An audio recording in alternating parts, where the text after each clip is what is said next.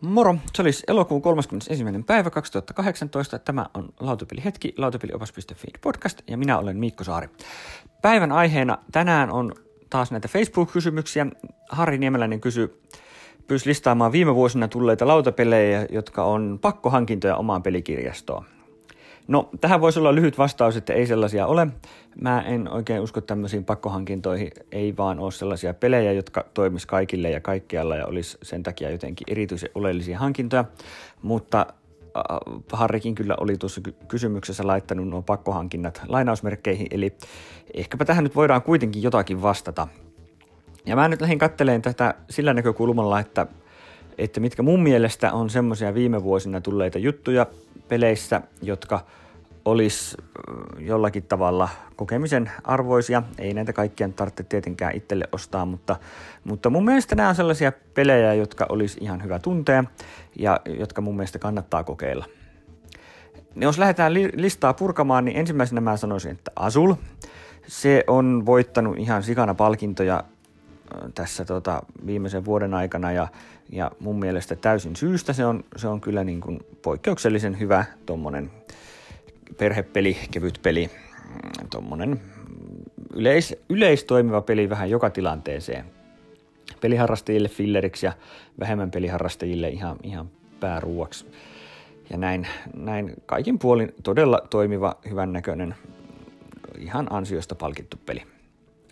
Toinen tämmöinen tosi iso ilmiöpeli on Codenames, enemmän partypelien puolelta ja tästäkin on niin paljon tullut kaikkia erilaisia versioita, että mun mielestä joku niistä kannattaa ehdottomasti tsekata. Mä kannattaisin sitä alkuperäistä, mutta ei ne muutkaan versiot, esimerkiksi Codenames Pictures tai, tai se kaksinpeliversio, niin varmasti huonoja ole. No, kolmanneksi mä nostasin pakohuonepelit. Ne on, on sellainen juttu, josta mun mielestä pitäisi aikaansa seuraavan peliharrastajan olla kartalla – eli niistä jotakin kannattaisi kokeilla. Parhaat on mun mielestä exitit ja unlockit, ja näistä nyt unlockit on varmaan ne, jotka on kaikista helpoimpia kokeilla, niitä pitäisi löytyä ihan hyvin esimerkiksi kirjastoista, koska ne ei ole kertakäyttöisiä, niin, niin ne silleen toimii siinä mielessä paremmin kuin exitit. Mutta että kyllä ne exititkin aivan, exitit on mun mielestä kyllä pelinä parempia, mutta tämä on vähän asia, mikä jakaa mielipiteitä musta kuitenkin tärkeintä olisi, että, että jompaa kumpaa kokeilisi jossain vaiheessa, koska, koska nämä on mielenkiintoinen ilmiö ja mun mielestä ehdottomasti kokeilemisen arvoisia. Odotan mielenkiinnolla, miten Exitit ja Unlockit näkyy, näkyy tuossa maanantaina alkavassa vuosiäänestyksessä, että pääseekö ne sinne listalle ollenkaan. Kyllä nyt väittäisin, että pari ääntä nyt ainakin tulee kummallekin. No, sitten nostasin Deutscher Spielerpreis voittajan viime vuodelta Terraforming Mars – se on aika, tuntuu olevan aika laajasti, laajasti suosittu peliharrastajapeli. Oikein mainio koneistorakentelupeli ihan mielenkiintoisella ja hyvin toimivalla teemalla. Tämä oli aika iso hittipeli tässä taannoin. Kannattaa tutustua. Viime vuoden pelaajien valintavoittajat. En, olisin huono pelaajien valintaraatilainen, jos en pitäisi näitä testaamisen arvoisena. Eli kertauksen vuoksi vuoden perhepeliksi valittiin Flam Rouge ja vuoden harrastajapeliksi Agricola Revised Edition, eli uusi suomenkielinen Agricola. Jos ei Agricolaa varsinkaan ole testannut tähän mennessä, niin, niin tuo uusi suomenkielinen versio kannattaa ehdottomasti tsekata. Se on kuitenkin syystäkin todella iso klassikkopeli ja edelleen, edelleen toimii varsin hyvin, varsinkin nyt kun siihen tuli vielä tämä uusi Farmers of the Moor lisäosa Revised Editioniin, niin, niin silläkin se on ehdottomasti tutustumisen arvoinen ja Flam Rouge on vaan yksinkertaisesti tosi toimiva kilpa-ajopeli. Erityisesti suosittelen Flam ja Peloton lisärin kanssa viidelle tai kuudelle pelaajalle, silloin se on ihan silkkaa timanttia.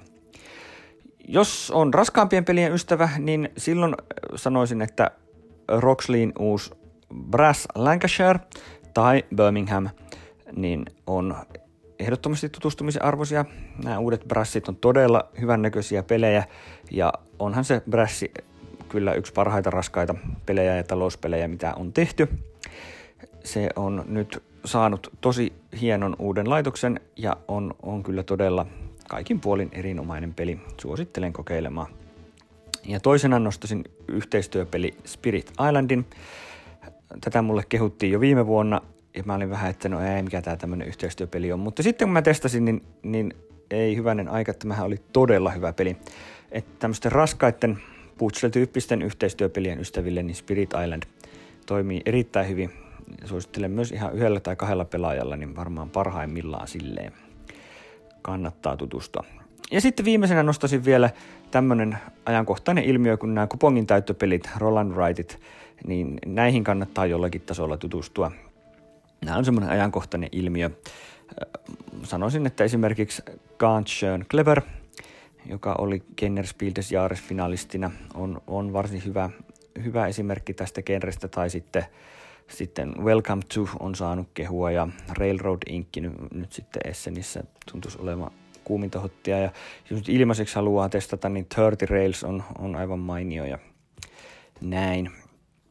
Mutta että tähän genreen kannattaa, kannattaa sen verran tutustua, että saa jonkun mielipiteen siitä muodostettua, koska se on ajankohtainen ja ihan kiinnostava genre.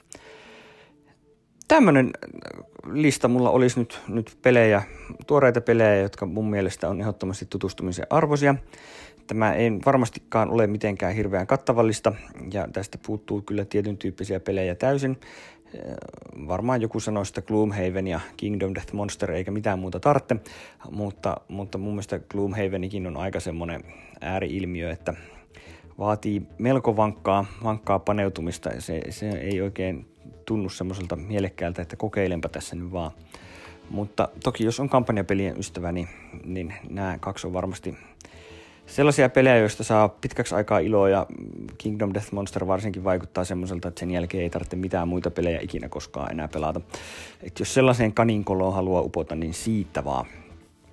Mutta laittakaa kommentteihin, mitä on teidän mielestä sellaisia pelejä, viime vuosina tulleita pelejä, mitkä pitäisi testata. Varmasti paljon, mitä minäkin olen missannut. Mutta että mitkä olisi semmoisia, mihin, mihin sun mielestä kannattaa, kannattaa perehtyä. Tosiaan maanantaina tuossa, onko se nyt kolmas päivä syyskuuta, alkaa tosiaan lautapelioppaan vuosiäänestys 16 kertaa. Siinä on pari viikkoa aikaa äänestää omaa seitsemää suosikkipeliä. Sinnekin haluan ehdottomasti kuulla ihan joka ikisen mielipiteet, että mitkä ne oli ne vii- seitsemän parasta peliä, joita viimeisen vuoden aikana oot pelannut.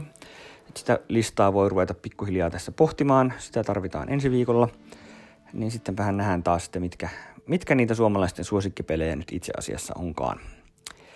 Joten eipä muuta kuin hauskoja pelejä. Kiitoksia.